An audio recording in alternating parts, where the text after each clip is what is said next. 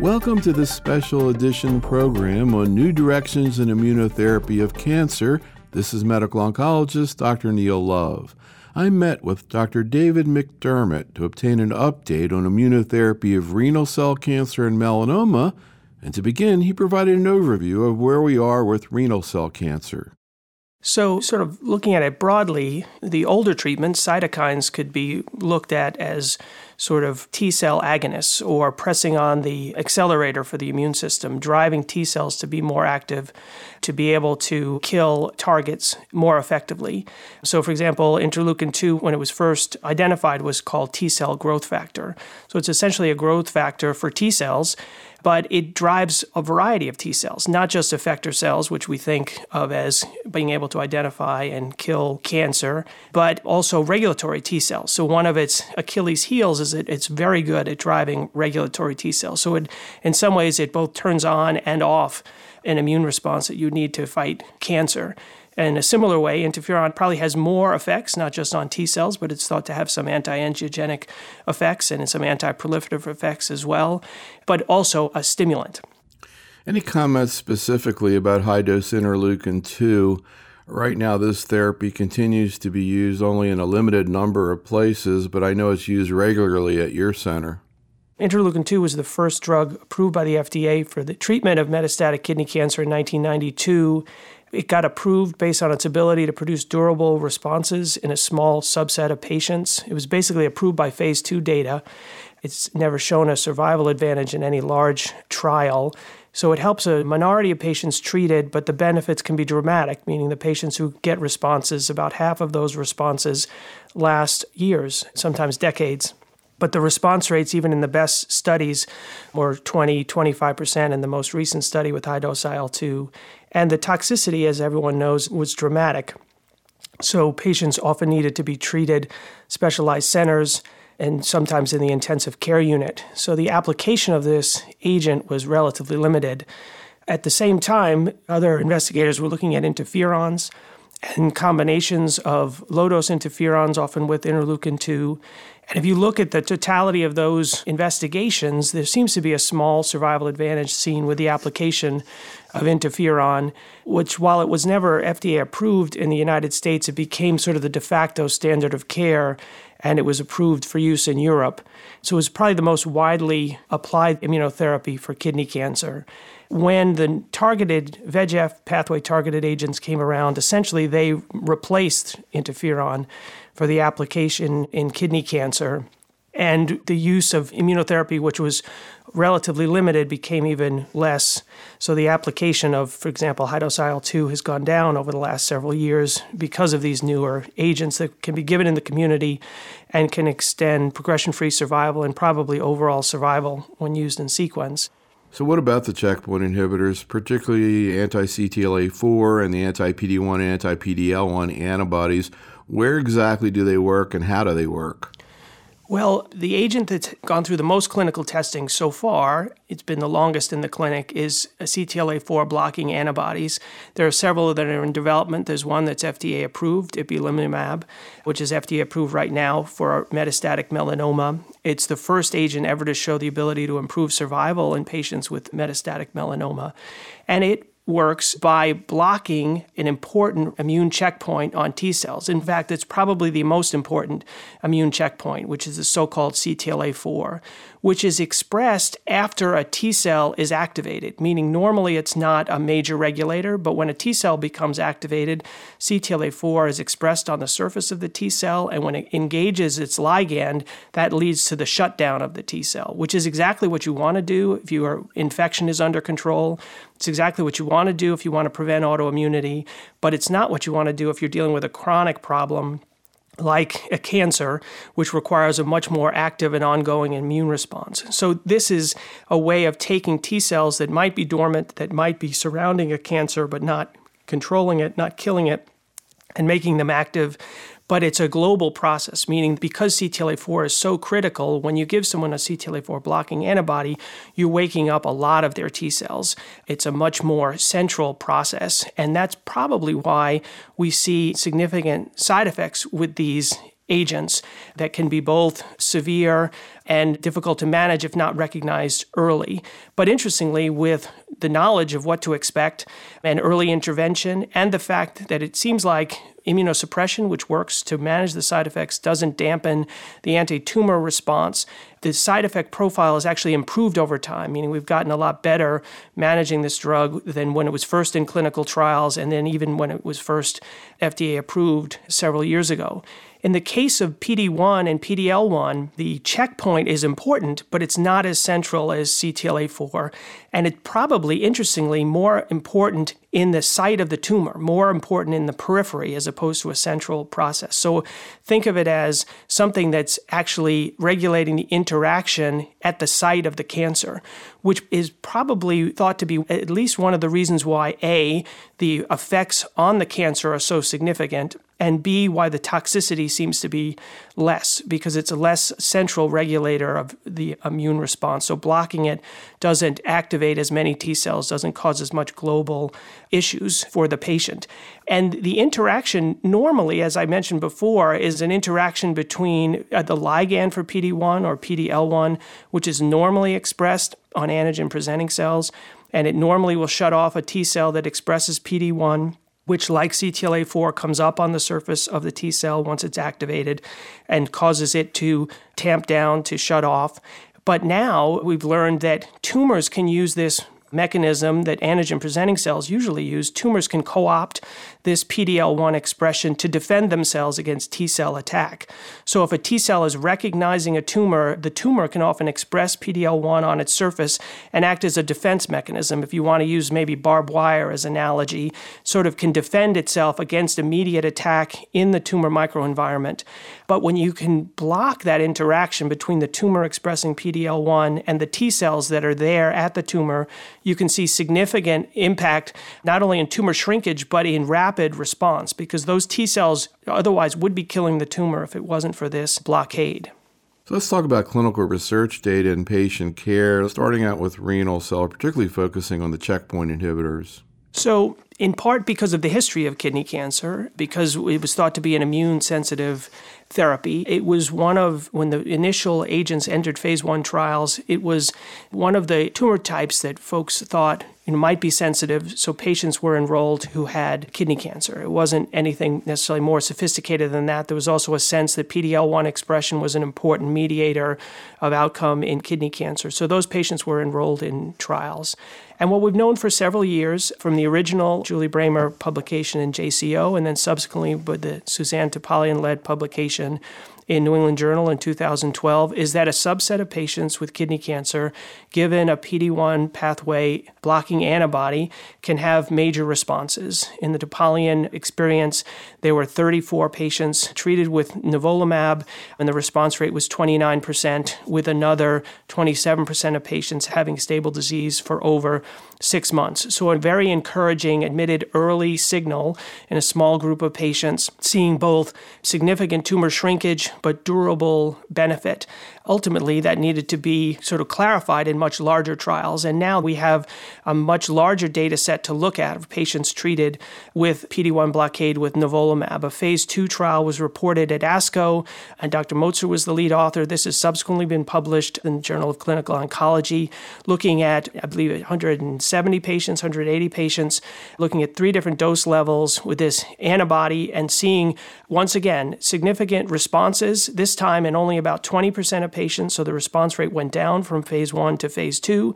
But we're also seeing a durable benefit, benefit lasting off drug, which to me is the most exciting benefit about immunotherapy is that some patients, uh, a subset of the subset who benefit, also seem to get a benefit off treatment. They seem to enter a remission and manageable toxicity. But while the response rate was lower, the overall survival for this cohort of the patients treated on the phase two trial was on average about 25 months.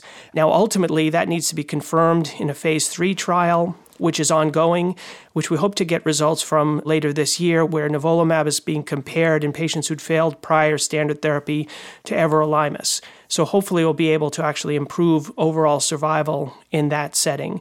There's been other data as well published this year with PD-L1 blocking antibodies. The large phase 1 trial experience with a PD-L1 blocking antibody showed a similar story, major responses, a durable benefit, about half of the patients achieving some clinical benefit, and that agent is going forward in much larger clinical trials as we speak. And another interesting aspect is we've already started going from single agent larger trials in kidney cancer to combinations, which we can certainly talk about more because it seems like in kidney cancer, the benefit of single agents is somewhat limited, and we're going to need combination approaches to move this benefit to more patients and potentially move it to the front line. Let's talk a little bit about toxicities, both of anti PD 1 strategy as well as CTLA4 antibodies, and particularly the combination. Can you kind of go through the numbers and your own clinical experiences? So, the side effect list, so if you just looked at a list of side effects of both agents, they would be fairly similar. The most common side effects you see with these agents are flu like symptoms, so fatigue, decreased appetite, fever, often low grade generalized aches, those kind of things. The more serious side effects fall into that sort of autoimmune like category where patients develop diarrhea from colitis, increased LFTs from hepatitis, abnormal endocrine function, including hypopituitarism, panhypopit, and skin reactions. There are some more rare side effects that do occur, including pneumonitis, which we can talk about in detail, some neurologic side effects that seem autoimmune in nature. But in general, while the side effect profiles somewhat overlap between these two agents, the incidence of severe side effects, significant grade 3 and 4 side effects, seems higher with CTLA4 blockade than with PD1, PD-L1 blockade, as we mentioned. The number of patients who can complete a course of PD1 blockade is much higher. So, for example, in the 300 patients who were treated in the original nivolumab phase one trial, only 6% of those patients had to come off for side effects, which is an impressive number. We now have phase three randomized data, which I thought was fascinating in melanoma, comparing nivolumab to an old chemotherapy regimen, both in the front line and in the ipilimumab failure settings. And what you see there, not only is there, not surprisingly, more activity than chemotherapy with PD 1 blockade, but far less toxicity. So the response rates are three times higher with PD-1 blockade and melanoma. The toxicity rates, and particularly the severe grade three and four side effects, are two or three times less with PD-1 blockade. So we have developed a more effective, more tolerable therapy. In the case of ipilimumab, the side effects are similar but more intense. For example, diarrhea and colitis is a bigger issue. Hepatitis is a bigger issue. But what we've learned there in this field over the last several years, initially we were concerned that early intervention with aggressive immunosuppression would be a problem because much in the way in like in bone marrow transplant, when you immunosuppress someone who has graft versus host disease, you often make their cancer more likely to return. You often set them up for opportunistic infections. It seems like in the solid tumor world, where you have these autoimmune like side effects, when you hit someone with steroids, for example, you don't seem to make it more likely that their cancer returns. And also, the incidence of opportunistic infections is quite low. So, we're now much more aggressive about intervening on patients who develop colitis, for example, and early intervention makes a big difference in outcome and the severity of the side effects. But no question, patients need to be educated, particularly with CTLA4 blockade, because unlike interleukin 2, for example, or bone marrow transplant, where most of the side effects happen in front of you, here the patients are responsible for reporting them. They're your first defense. And they often don't, unless they're well educated, will often say, well, this is just diarrhea. This is what I should expect, you know. And clinicians who are not necessarily informed might think of this, the diarrhea these patients experience, as similar to, say, irinotecan diarrhea for GI tumors. But unless you act quickly, the diarrhea can get problematic. And there have been patients who've had complications with bleeding and perforation from these agents, much less now than before. But as the agents become more commonly used in the community, it's something we need to watch particularly as you asked about combinations. Combinations, we're seeing the same side effects, so we're not seeing new side effects, but we're seeing more of them, meaning that the rates of grade 3 4 toxicity are significantly higher when you add these two methods together, CTLA4 and PD1 blockade, and they happen sooner. So you need to pay attention, and there are probably fewer patients who receive the complete amount of planned therapy when you put these two agents together. So, in terms of the use of corticosteroids in general for these autoimmune problems, obviously there are different types of problems, and I guess the approach might be somewhat different, particularly in terms of how sick the patient might be. But for example, with colitis, what's the typical initial treatment schedule you utilize, and how does that compare to, say, when you're using corticosteroids for, say, pneumonitis? Well, I think I become much more aggressive about treating colitis than I was, you know, five or six years ago. If you look at the algorithms that have gotten much better about managing these, it's generally when a patient has had more than six bowel movements a day where they reach grade three toxicity that it's mandated to use uh, steroid therapy. And oftentimes, when they're having that many bowel movements a day, you need to go to IV steroids because they can't absorb oral steroids. So that often means admitting a patient to the hospital. But I become, particularly with patients who are not on a trial, I become much more aggressive about implementing steroids. So, more in patients in the three to six bowel movements a day, I'm often more likely to put them on steroids. I'm also less likely to give them another dose of ipilimumab if they're having any loose bowel movements. Meaning, instead of following the prescribed schedule of every three week treatment with CTLA4, I often hold a treatment. If patients are having side effects, I often hold to see where it's going to peak. Because in my experience, if someone is having a side effect and then you dose them again, they're almost certainly that side effect is going to be amplified. So I'm not in a rush to do that. I often wait for it to improve, till it gets closer to grade one, and then go ahead and dose them. If patients get severe colitis, they often need not only hospitalization, which sometimes can be several days, or I've had patients in the hospital for several weeks, but it can often require additional immunosuppression, and infliximab is often used. Infliximab often works and works quickly, but I become much more willing to use use that in patients earlier on in their course after, say, several days of steroids. If you're not seeing improvement, adding that quickly. But it's not always easy to add because it's a, while an effective drug, it's an expensive drug, it's a hard drug to give in the hospital. So we often try to have these patients improve, become outpatients, and give them the infliximab as an outpatient. How long do you usually continue the corticosteroids? At least a month. You don't start to taper until they've improved, and then you taper them over a month. So the average person with grade 3 4 colitis may be on steroids for four to six weeks, but it's relatively uncommon for them to have another flare, but if they're managed cautiously. The important thing to realize sort of two things. One is early intervention matters.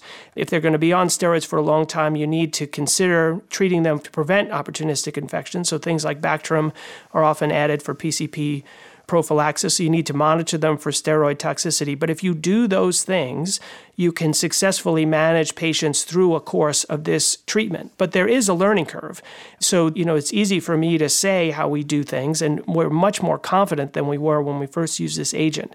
But this class of agents is very different than what we're used to in general oncology. So there is a learning curve, and there are a lot of different people, not only the patients, not only the physicians, but the nursing staff and the consultants who often need to be educated about the differences between these agents and other agents. But it may turn out, and there's emerging data on this subject, that just like in the case of interleukin 2, where autoimmune side effects seem to be associated with benefit, it may be that patients who are getting these side effects may also be more likely to benefit. That's something that needs to be explored in further studies is it relates to PD1 and PDL1. I think the average oncologist who's in a busy practice and has a lot going on will be, I think, very pleasantly impressed by what it's like to treat someone with this new form of immune therapy, particularly when compared to some of the other options that they have.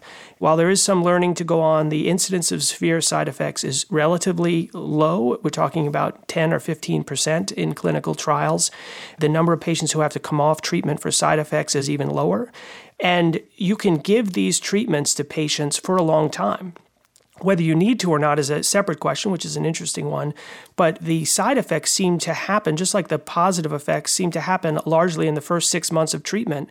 But unlike an agent like Taxol, where you could never imagine giving, you know, 18 months, two years of treatment because you'd run into cumulative problems, you can give these agents for 6, 12, 18 months, and it's very uncommon to develop new issues, new problems, sort of a pileup of side effects. The patients often get what they're going to get, and then they do fine afterwards. And patients are reluctant to stop treatment if it's working. So I think the question is will they use PD 1? Absolutely, yes. The issue about whether they use combinations and whether they start using CTLA4 blockade more, for example, because it's the combination that has the most interesting results, will in part be driven by how motivated they are to manage side effects, but also, I think from a practical standpoint, right now the exciting data is in melanoma. If we start seeing similarly exciting data in lung cancer and in kidney cancer, particularly lung cancer, I think people will be more compelled to take the plunge and try the combinations. They'll want to offer their patients, even though it's a subset of patients, that durable benefit if we're able to double the durable benefit that we see with single agent therapy. I think until we see that, though, initially most of the use will be with PD1 blockade alone, and that the referrals will happen when someone fails PD1 blockade. Because in the end, I don't think, while this feels like the beginning of an immunotherapy revolution, if the patients are just being treated in academic centers, we haven't accomplished as much as I would like us to accomplish. I'd like to see immunotherapy reach the community. I'd like to see the benefit that we see with interleukin 2 of a durable benefit that lasts off drug. I'd like to see that be available to patients locally because what I've realized over the years is if it's not available locally, many patients will not be able to get that benefit. And that would be a big disappointment for the field if we can't bring these approaches locally to the majority of patients. Let's add in another interesting player in the field anti PD-L1 antibodies. What are they? What do we know about them? Again, starting with renal cell. So, if PD1 blocking antibodies bind to PD1 on T cells, PD-L1 blocking antibodies bind to the ligand PD-L1 where it's found, either on the tumor or in, we think, the antigen presenting cells that are in the tumor microenvironment. So, for example, dendritic cells that might be presenting antigen to T cells. So, it's blocking the opposite end of this interaction between PD1 and PDL1, but it in many ways has a similar outcome, which is it takes T cells that would have been inactivated if they've been able to engage with PDL1 and prevents that engagement and allows them to remain active and potentially be reinvigorated and kill tumor that it might have otherwise not be able to deal with. We've seen a number of PD-L1 antibodies in the clinic already. There are several companies, just like there are several PD-1 antibodies, there are several PD-L1 antibodies. We've seen some encouraging findings, once again, across a variety of solid tumors, including kidney cancer, melanoma, lung cancer, interestingly, in bladder cancer, some very exciting data with a PD-L1 antibody was just published in Nature last month, of all places. And we're seeing, once again, a similar story responses in a subset of patients the responses seem higher in patients whose tumors express PD-L1, not surprisingly. The responses can be dramatic in some patients and durable, meaning lasting months and sometimes years, and in some patients lasting once the treatment has discontinued. There are some who believe that in some tumor types the response rates may be lower with PD-L1 blocking antibodies than PD-1 blocking antibodies, but that hasn't been proven by any stretch yet. But they also are seemingly, in some ways, maybe less toxic than PD1 blocking antibodies. While, as I mentioned, PD1 antibody blockade is not all that toxic in comparison to other prior immunotherapies, PDL1 is probably a step down in toxicity, which is important, particularly if you're talking about combinations, particularly if you're talking about other areas where toxicity will be more important, where patients might be older and sicker, and the side effects of these immunotherapies may be a bigger issue. The one toxicity I've heard discussed in that regard is pneumonitis. Why is that? Well, pneumonitis is seen with both classes. It's probably more common with PD1 blockade than PD-L1 blockade, but it's a challenge, particularly in lung cancer patients, which I'll explain in a second. But it's essentially the same mechanism, meaning if you block this interaction, there are certain T cells that will react against the host as well as the tumor, and we see inflammation in the lung, which can present as a variety of different syndromes It is a tricky condition to manage because it's harder to detect than, say, colitis, where there's a change in bowel pattern, or hepatitis, where there's a clear blood test.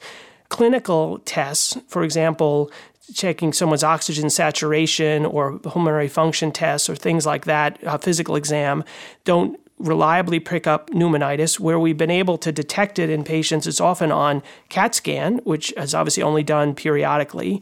And it's done sometimes when you have a suspicion if someone develops a new dry cough, for example, but is most often diagnosed incidentally. Now, fortunately, the incidence of pneumonitis with both classes of agents is relatively low, but in the early days, particularly with PD 1 blocking antibodies, there were several deaths due to severe pneumonitis, often that occurred very quickly in some patients. Since that time, and this goes back now two or three years, we've gotten much better at recognizing that A, this can happen, and B, if suspected, it needs to be worked up very quickly and treated very quickly but it also improves quickly if it's identified quickly, meaning it often, unlike, say, colitis or hepatitis, which may have a more chronic course, if you diagnose it and diagnose it correctly, patients can get better with steroids pretty quickly.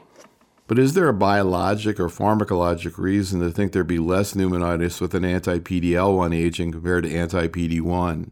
There's a theory, but we don't have necessarily proof, but both from preclinical models and from the assumption of how these agents work, is that when you block PD1 with an antibody, a PD1 engages both PDL1 and PDL2 on antigen presenting cells and on tumors potentially, whereas a PDL1 antibody only blocks the interaction between PDL1 and PD1, leaving PDL2 open and able to do its thing.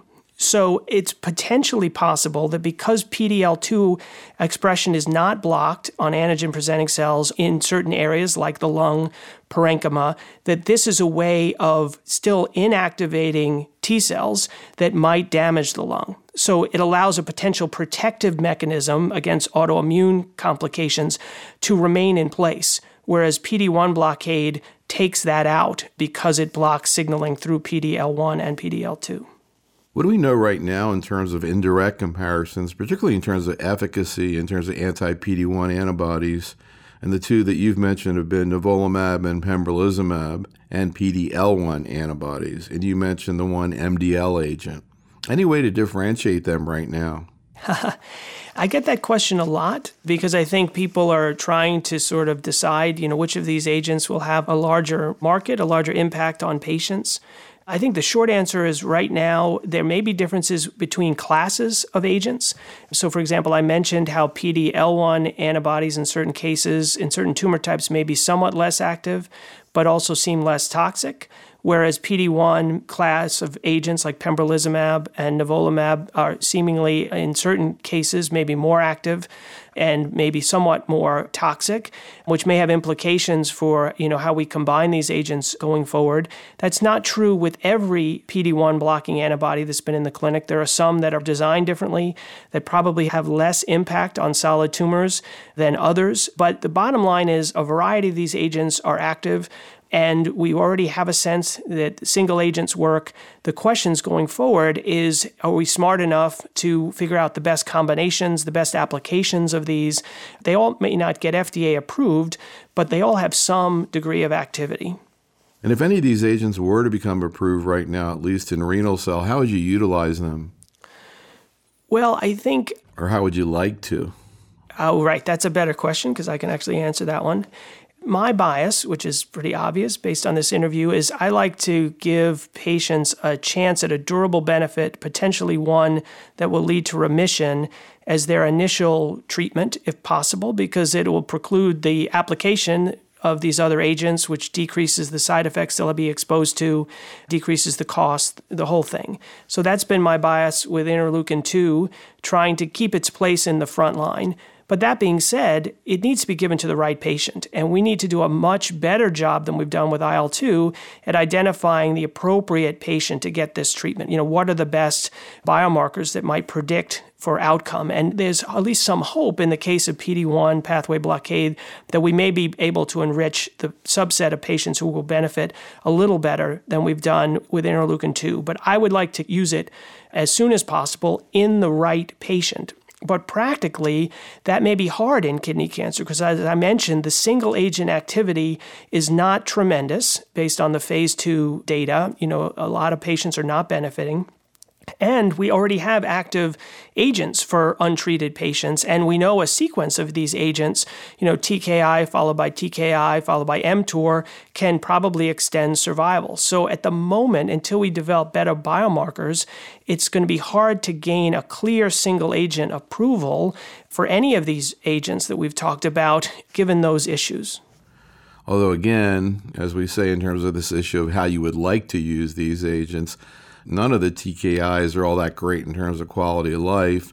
And I don't think they cause long term remissions. So if you have a patient who's kind of stable, non life threatening disease, it kind of seems like the strategy that's often used in melanoma makes sense. You know, taking a shot at maybe a lower risk chance, but getting a longer term response. You know, absolutely. Um, completely with you on that. And I think most patients who hear it described that way would make that choice as well. Almost every one of my patients who's been on a TKI first and then was switched on a clinical trial to one of these agents felt better on the experimental drug.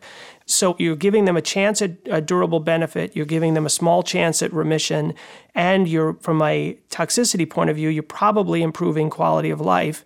Now, will we have that flexibility? I don't know. I certainly hope we do.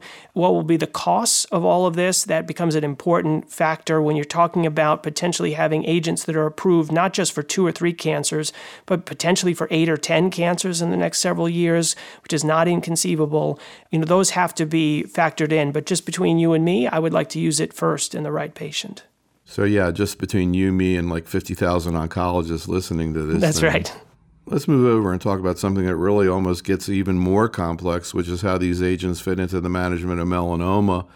Can you talk about what we know broadly in terms of clinical trial results and right now what this potentially means in terms of patient care?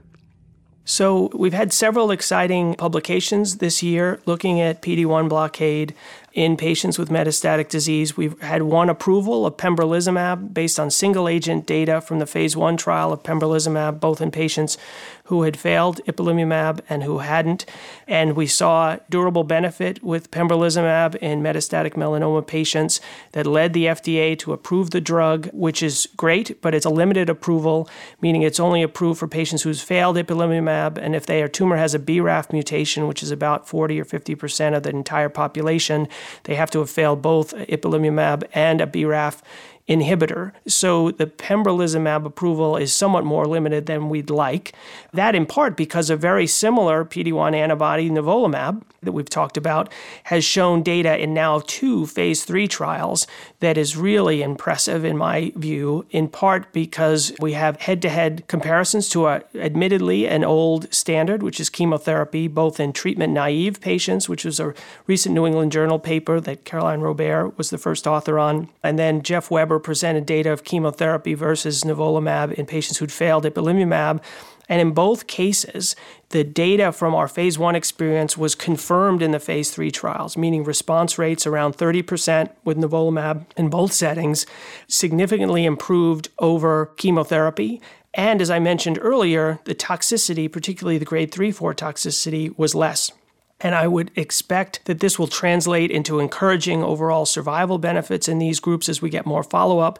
This will probably translate into improved quality of life for patients on these agents and will almost certainly lead to the FDA approval of nivolumab in melanoma. So it's a very exciting time. We'll probably have two agents available for our patients. And then, you know, a good question will be which one do you use? And the short answer will be it will be very hard to determine just based on the single agent data without head to head comparisons what are the relative benefits. My general statement would be both agents are active, both agents will be good for patients. There are very small differences, if any, between these agents.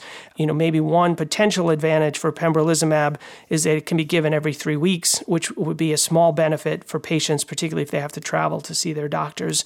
But from an efficacy standpoint, nivolumab looks very good. The next phase in this, though, as this continues to move, almost every month we have a new exciting development.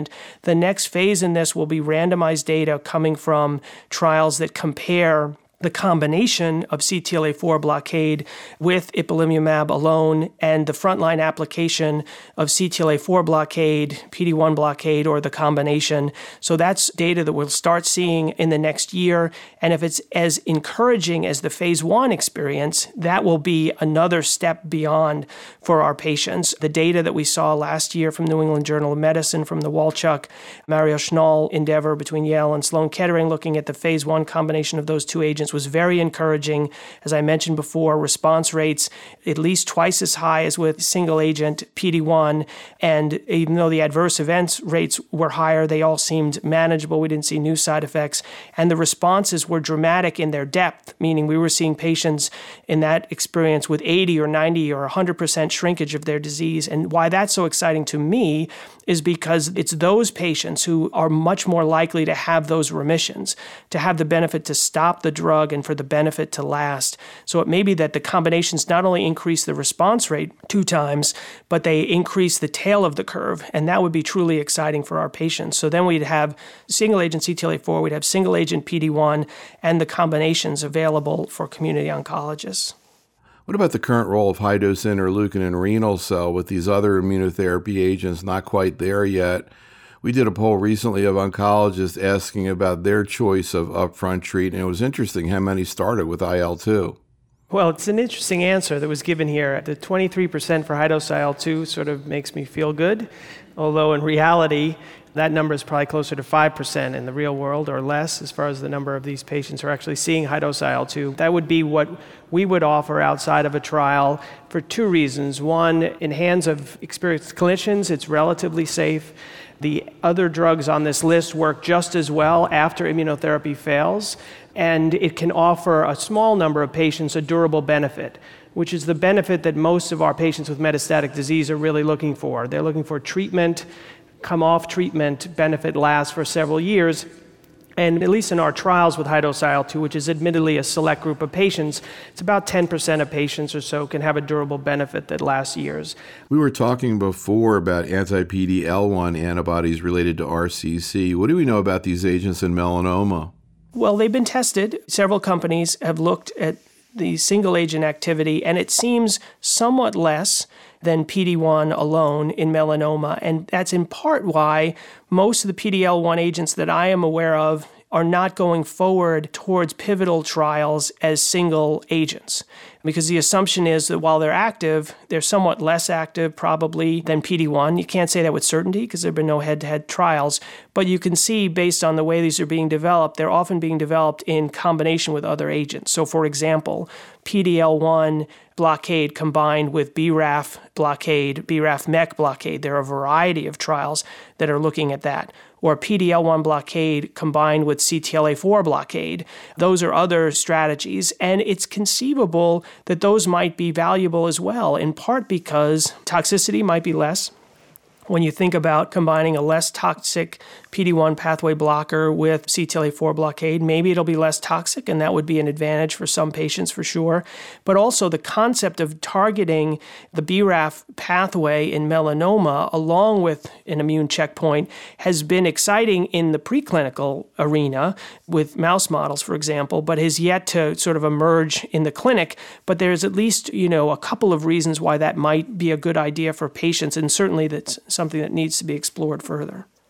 What about the patient with BRAF positive melanoma? There's been a lot of debate over the last few years, particularly about the sequencing of these therapies. There, it's the issue of you have IPI, theoretically, you might have an anti PD1 antibody versus BRAF inhibition or combinations.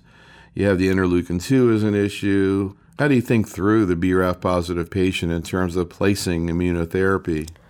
Well, I have a bias, as we've spoken about, towards giving patients one, two, and sometimes three shots at immunotherapy before switching to targeted therapy in both kidney cancer and melanoma in the majority of patients, but not in every patient. There's no question that BRAF blockade is active, it's tremendously active. There's no question that BRAF MEK combination adds to BRAF only blockade. So, in my BRAF mutated patients, when I'm going to treat them. I use the combination now as our standard of care. That said, unless a patient has symptoms from their melanoma, I would offer them immunotherapy first. For the majority of patients. Maybe not all patients, but the majority for a couple of reasons. One, because of the potential for durable benefit that we talked about and the lack of need of subsequent therapy, which is appealing to patients. But also, we know that BRAF inhibition works very well in immunotherapy failures. That's where it was initially proven to be effective. We know it can salvage someone who's progressing on ipilimumab.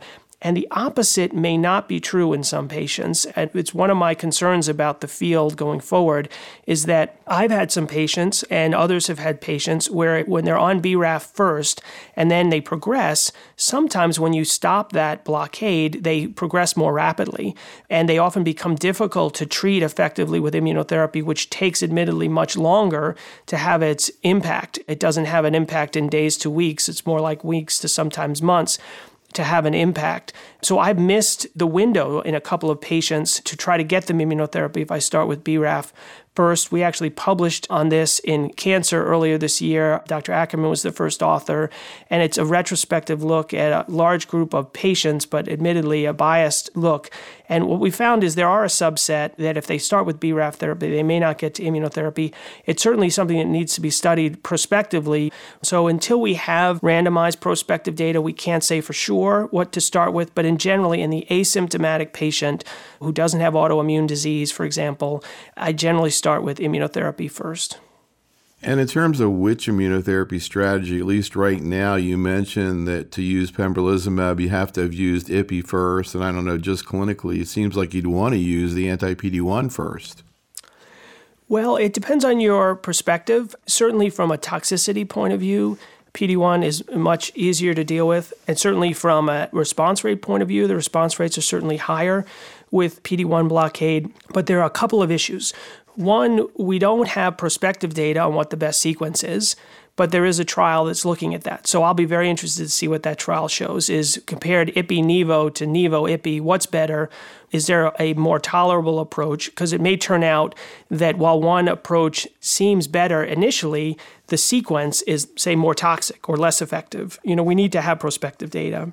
But also, I think sort of the issue is from a practical point of view, we can't give PD1 first, at least not yet. So it's not quite a question that comes up a ton, but it may turn out that the sequence, there may be a preferential sequence that is easier to deal with. And I think the other thing that I would say about PD1 blockade is the responses, while durable on treatment, we don't know if they're as lasting when you stop the drug as they are with interleukin 2 or ipilimumab. You know, because now we have years of follow up on those patients, and we know the tail of the curve seems to flatten out after several years of follow up, several years off treatment.